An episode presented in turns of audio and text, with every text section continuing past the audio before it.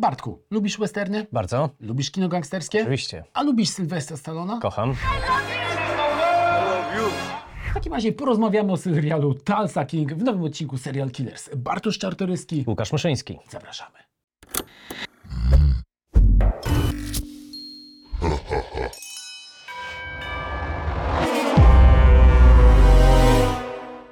Myślę, że na początku naszej rozmowy warto wspomnieć o tym, że Tulsa King to jest wspólne dzieło e, dwóch bardzo ważnych scenarzystów i producentów, bo z jednej strony jest to Taylor Sheridan, e, scenarzysta Sicario, nominowanego do Oscara aż do piekła czy serialu Yellowstone, a z drugiej strony Terence Winters, e, Sopranos, Zakazane Imperium, Wilk z Wall Street, czyli dwóch panów kojarzących się z dwiema konwencjami bardzo klasycznymi hollywoodzkimi I dwiema bardzo różnymi, bym powiedział, wrażliwościami. Teraz Taylor Sheridan jest trochę takim nadwornym scenarzystą, jeśli chodzi o platformę Sky Showtime, na której pokazywany jest chociażby jego Yellowstone i milion spin-offów e, oraz właśnie e, Tulsa King. I ja byłem ciekawy, co z tego wyjdzie jako właśnie fan Sylwestra Stallone. Tak jak mówiłem tobie przed programem, prawdopodobnie bym nie obejrzał tego serialu, gdyby grał w nim ktoś inny. No a Sylwester Stallone, przypomnijmy, gra tutaj pierwszą w karierze główną Tak. rolę na małym ekranie. I myślę sobie, że warto było, że przyjął e, tę ofertę, bo to jest rola idealnie skrojona pod niego Dokładnie. i widać, że scenarzyści, kiedy pracowali nad tekstem, starali się ją dopasować właśnie do Stallone. Tak, to jest, to jest główny plus tego serialu dla mnie. Podejrzewam, że dla kogoś, kto nie jest aż tak ogromnym entuzjastą e, talentu Sylwestra Stallone, e, będzie to akurat minus, ponieważ cały ten serial, cała jego fabuła, c- wszyscy bohaterowie orbitują wokół Sylwestra Stallone. To jest, można powiedzieć, jego, e, jego show. E, Może nie one-man show, ale jednak, Ale blisko. ale jednak blisko. Tak, Sylwester Stallone wciela się w postać Dwighta generała Manfrediego, e, kapo ma nowojorskiej mafii, który wychodzi po 25 latach Tak. z więzienia. Jak się dowiadujemy, poszedł tam za zabójstwo, wychodzi na wolność, no i okazuje się, że wcale nie zostaje przyjęty z otwartymi ramionami. Tak, bo dodajmy, oczekuje nagrody za lojalność. Nikogo nie sypnął przez te 25 lat, przeżył piekło, ale pozostał wierny tej swojej no, rodzinie.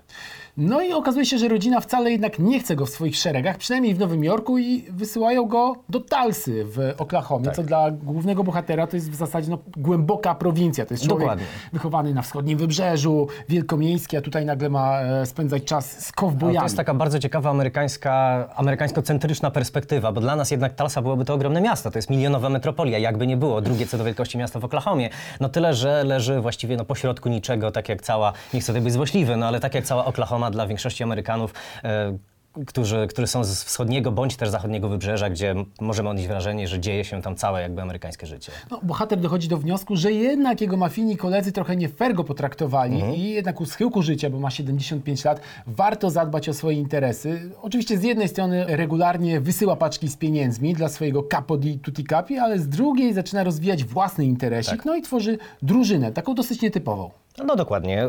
Przeważnie ta drużyna oparta jest oczywiście na opozycjach, to znaczy na opozycji Stalona, który jest po prostu, no nie chcę mówić dziadersem, ale, lekki, potężnie lekkim boomerem, który też stracił oczywiście z przyczyn oczywistych e, kontakt z rzeczywistością na 25 lat, kompletnie nie pasuje do tej rzeczywistości i próbuje do Talsy przemycić te swoje stare, mafijne, gangsterskie zachowania, które oczywiście zupełnie tam nie pasują, ale okazuje się, że są jak najbardziej skuteczne, bo ci młodzi, z którymi on się styka, są kompletnie na to nieprzygotowani. No tak, to są snowflake'i, e, jak mówią przedstawiciele e, generacji milenialsów.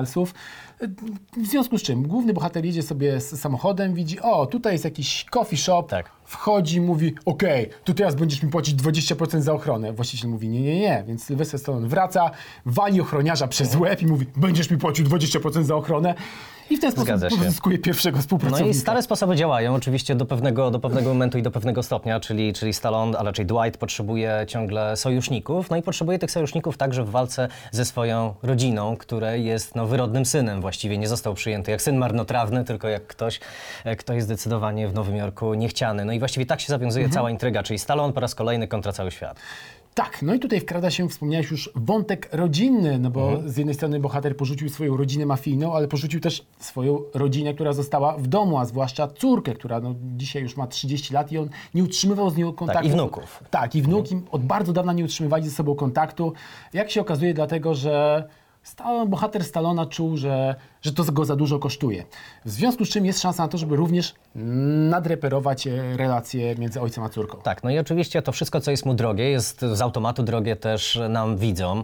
E, To są, można powiedzieć, uniwersalne wartości, którym hołduje nie tylko stary gangster, ale i my, no bo wiadomo, że nie czulibyśmy sympatii do człowieka, który jest z- kompletnie zepsuty moralnie i którego, którego jakieś e, perypetie mielibyśmy obserwować bez, e, bez jakiegoś e, empatii i sympatii w stosunku do niego. Innego, więc dlatego, dlatego ten serial fajnie się rozwija, ponieważ, e, ponieważ zastanawiasz się, co takiego, co takiego sprawiło, że Stallone znalazł się tam, gdzie się, gdzie się znalazł, dlaczego siedział w więzieniu, za co siedział w tym więzieniu. Docierają do nas tylko takie strzępki informacji, no i oczywiście im bliżej finału, to dowiadujemy się, no i wtedy musimy zdecydować, czy nadal mamy do niego, w stosunku do niego tę sympatię, tę życzliwość. No i ja nadal mam oczywiście, mimo że jest to dla mnie jako dla widza dość trudna, e, dość trudna pozycja, no bo musisz się zastanowić, czy nie wiem, bicie ludzi, e, czy wymuszanie haraczy jest okej na tyle, żeby temu facetowi kibicować? No myślę sobie, że jeżeli widzieliście takie seriale jak Rodzina Soprano albo nie wiem Breaking Bad, e, które oczywiście są zbudowane na totalnych antybohaterach, e, taki Dwight Freddy to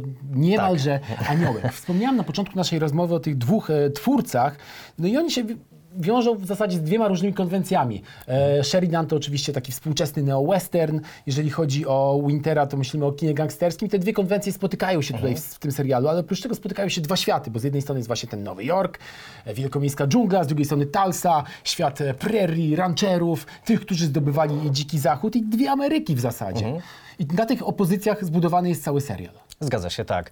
Mnie przyszło do głowy jeszcze, jeszcze wiesz, co innego oglądając ten serial, no bo wiadomo, że oglądając coś, co jest związane w jakiś tam sposób z kinem, czy też z telewizją gangsterską, myślisz o, o dwóch e, tytułach, czyli Ojciec Chrzestny oraz no, na przykład Chłopcy Sferajny, czy dowolny tytuł Martina Scorsese'ego, e, który dotyka tematów e, gangsterskich. E, No i tutaj też Dwight jest rozpięty pomiędzy tymi dwoma takimi przedstawieniami, można powiedzieć, honorowego gangstera, który ma jakiś kodeks, według którego postępuje.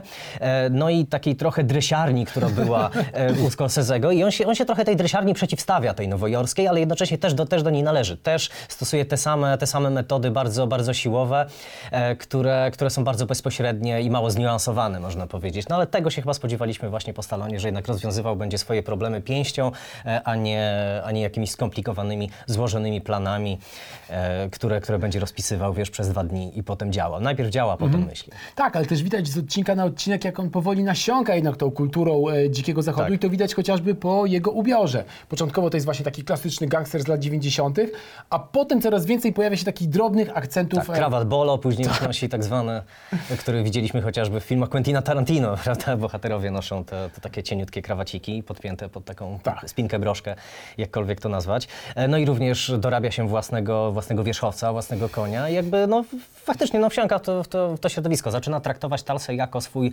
dom, no bo z tego prawdziwego, nowojorskiego został właściwie przegnany, więc musi znaleźć sobie inny. To nie jest taki serial, który próbuje wyznaczać jakieś nowe horyzonty w świecie Absolutnie. serialu. Jest absolutnie klasyczny. Pojawiają się w nim takie tematy jak rodzina, lojalność, odkupienie, dziedzictwo, konflikt grup społecznych. I mamy poczucie, że to nie jest wybitna rzecz, ale ją się bardzo, ale to bardzo przyjemnie ogląda. Zdecydowanie tak. To, to jest serial mało skomplikowany, dość prosty, e, zarówno w treści, jak i w odbiorze. Króciutkie odcinki, 35-45 minut. Czekam na pewno na drugi sezon, bo oczywiście pierwszy kończy się cliffhangerem. Zastanawiamy się, jak z kolejnych e, tarapatów e, uda się Dwightowi wybrnąć. E, no i właściwie po to się to ogląda, no bo w każdym odcinku coś nowego się dzieje, coś złego mu się przytrafia, no i e, albo on jest tym złym, który się przytrafia komuś. E, no i, i po prostu obserwujemy, jak sobie tym, e, tym razem poradzi. Zwłaszcza, że widać, że Stallone absolutnie fantastycznie bawi się grając tę postać i od dawna w zasadzie nie miał takiej rzeczywiście mięsisty, takiego mięsistego bohatera do zagrania.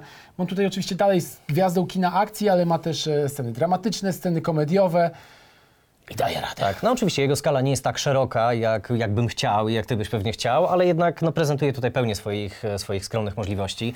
E, I myślę, że Tyler Sheridan pozwala mu tutaj wykorzystywać po prostu swoje mocne punkty. I to jest, to jest fajne w tym serialu, że każdy tam się doskonale rozumie. Ludzie, którzy są przed kamerą, ludzie, kto, którzy są za kamerą. I, I myślę, że ta synergia po prostu znakomicie w tym serialu działa. No i my, na miarę naszych skromnych możliwości, wykorzystaliśmy nasze silne strony, aby opowiedzieć o serialu Tulsa King, który możecie obejrzeć na platformie Sky Showtime.